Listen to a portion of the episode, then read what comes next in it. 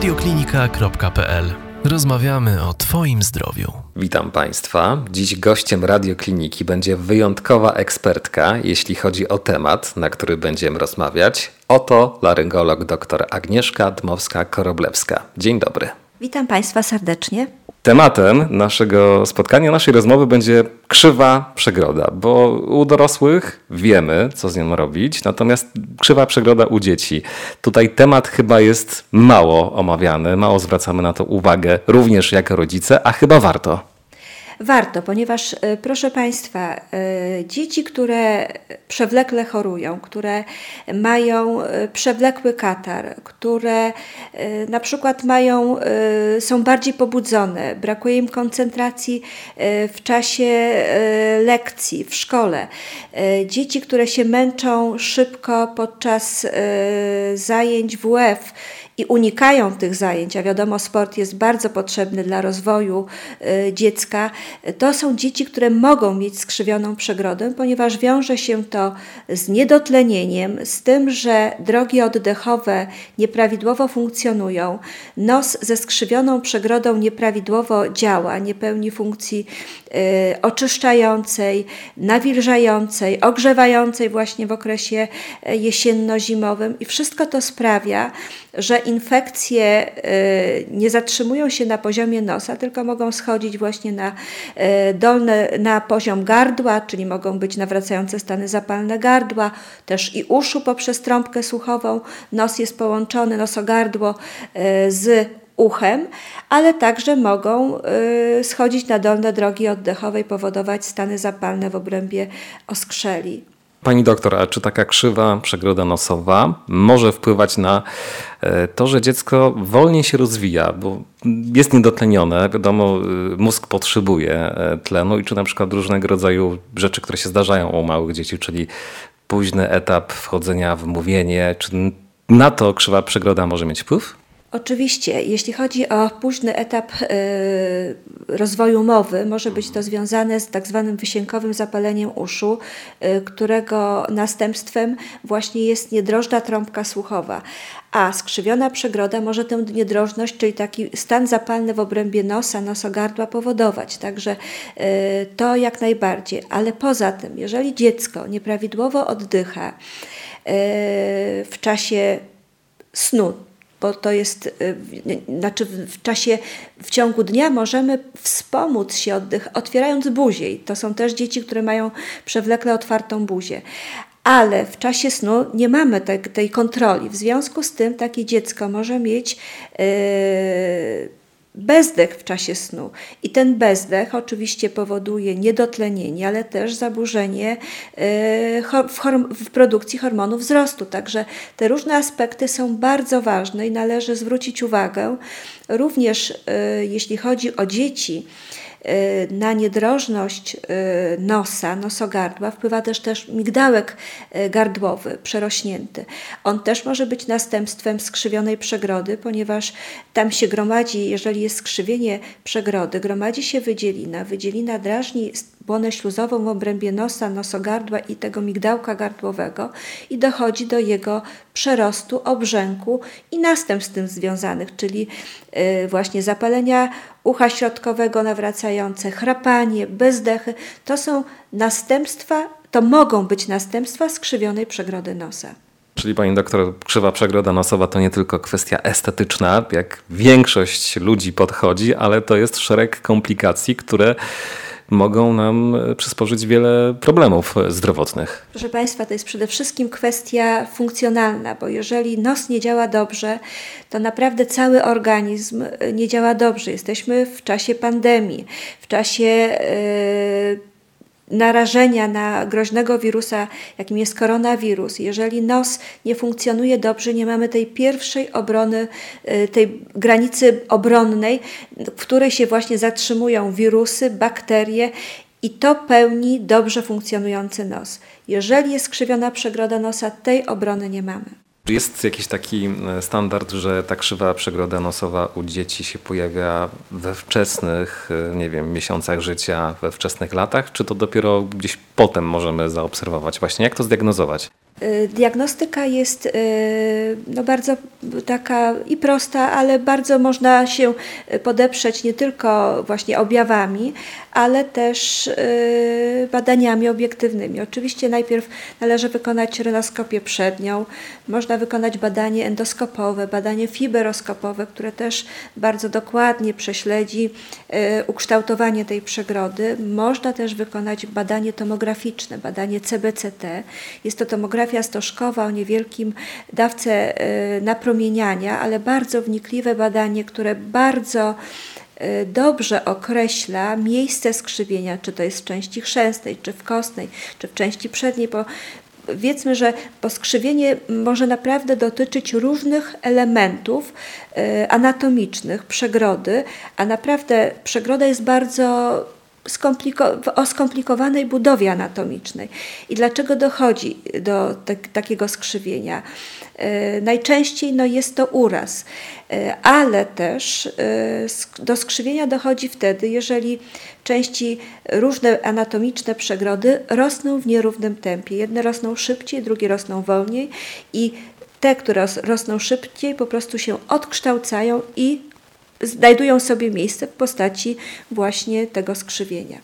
Pani doktor, a jak rodzice mogą, na co powinni zwracać uwagę, że coś z tą przegrodą jest nie tak? Czy na przykład sen, jeżeli dziecko chrapie, bo niektóre dzieci zdarza się, że chrapią w trakcie snu, czy to już jest taki e, sygnał, że z tą przegrodą jest coś nie tak? Tak, y, jak najbardziej. Chrapanie, tak jak powiedziałam, taka y, męczliwość y, podczas wysiłku, podczas biegania, czy też jazdy na rowerze, podczas właśnie uprawiania sportu przez dziecko, nawracające infekcje, to są wszystko sygnały, które mogą świadczyć o skrzywionej przegrodzie nosa. Pani doktor, załóżmy, że rodzic już wie, że jego dziecko ma krzywą przegrodę nosową i trzeba coś z tym zrobić. Wybiera się do specjalisty i tu pojawia się pytanie, czy jest wdrażane leczenie farmakologiczne, czy jednak dziecko z przegrodą kierowane jest na zabieg operacyjny.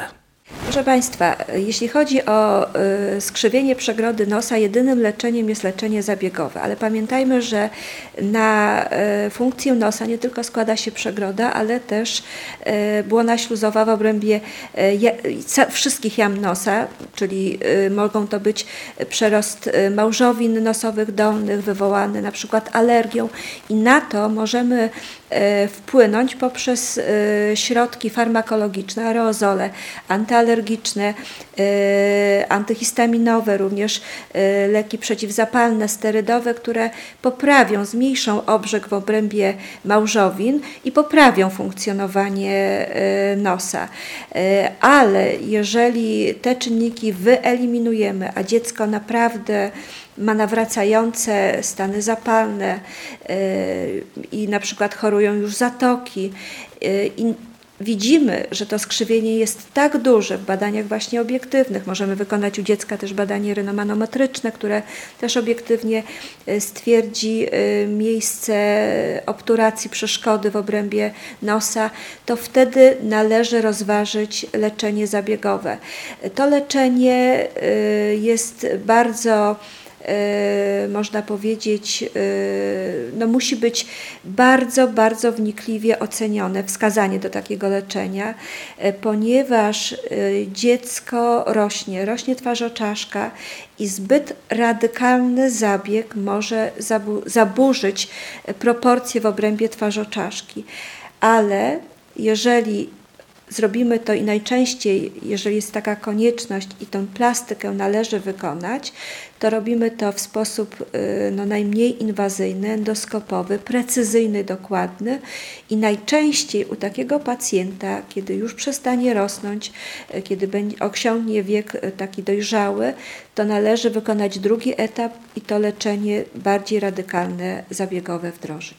No właśnie, tu wielu rodziców może się obawiać, czy ich tam czteroletni syn, pięcioletnia córeczka mająca czy mający chłopiec krzywą przegrodę nadaje się do e, zabiegu, ale Pytanie mam takie, czy jest jakaś taka dolna granica wiekowa, kiedy, od, od, której możemy zacząć taki zabieg, jeżeli widzimy, że jednak nie ma innej drogi, tylko, tylko już e, korekcja w ten sposób przegrody nosowej? Proszę Państwa, nie ma takiej granicy. To wszystko zależy od indywidualnego yy, przypadku, od, od, indywidualnej, jak gdyby od indywidualnego stanu.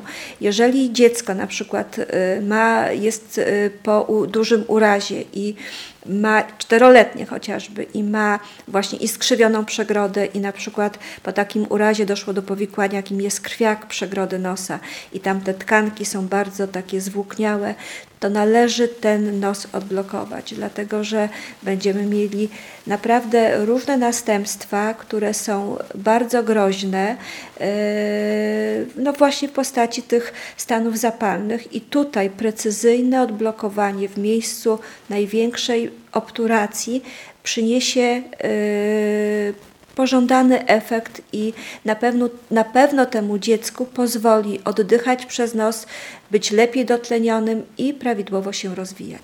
Wiele rodziców, y, u których dzieci mają e, krzywą przegrodę, e, ma takie przeświadczenie i już tak postanowiło, że ewentualna korekcja zabiegowa będzie wtedy, jak już będzie to nastolatek czy nastolatka, nie wiem, 15-16 lat, kiedy ten nos już po okresie tam dojrzewania będzie ukształtowany, twarz czaszka również.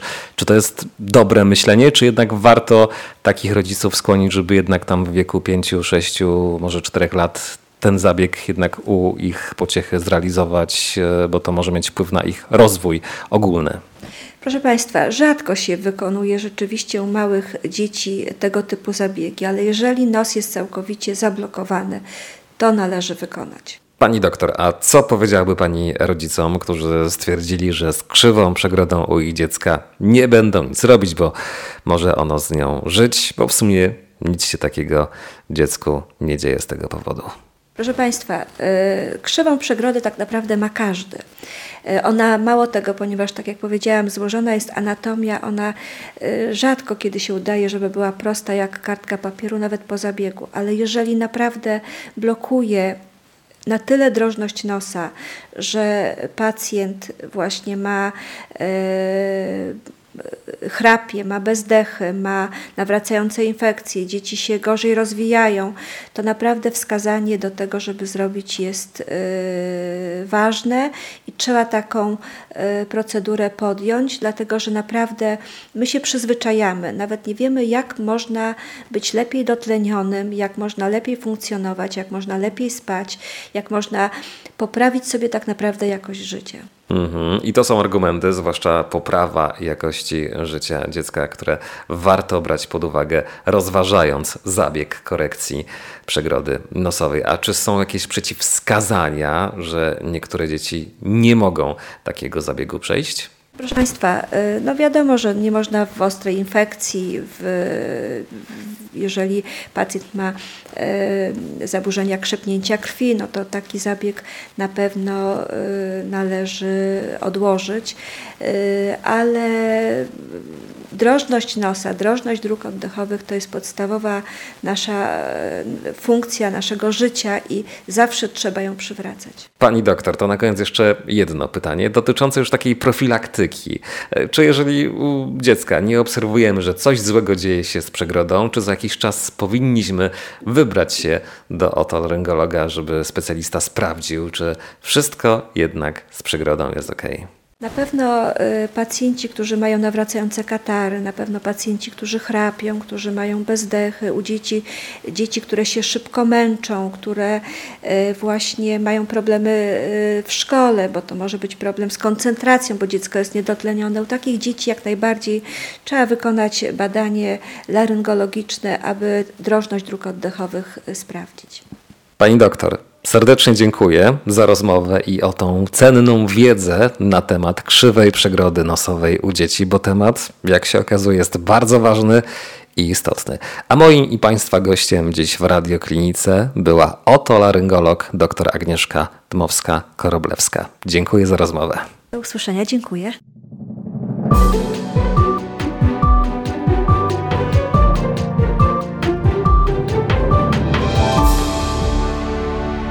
Więcej audycji na stronie radioklinika.pl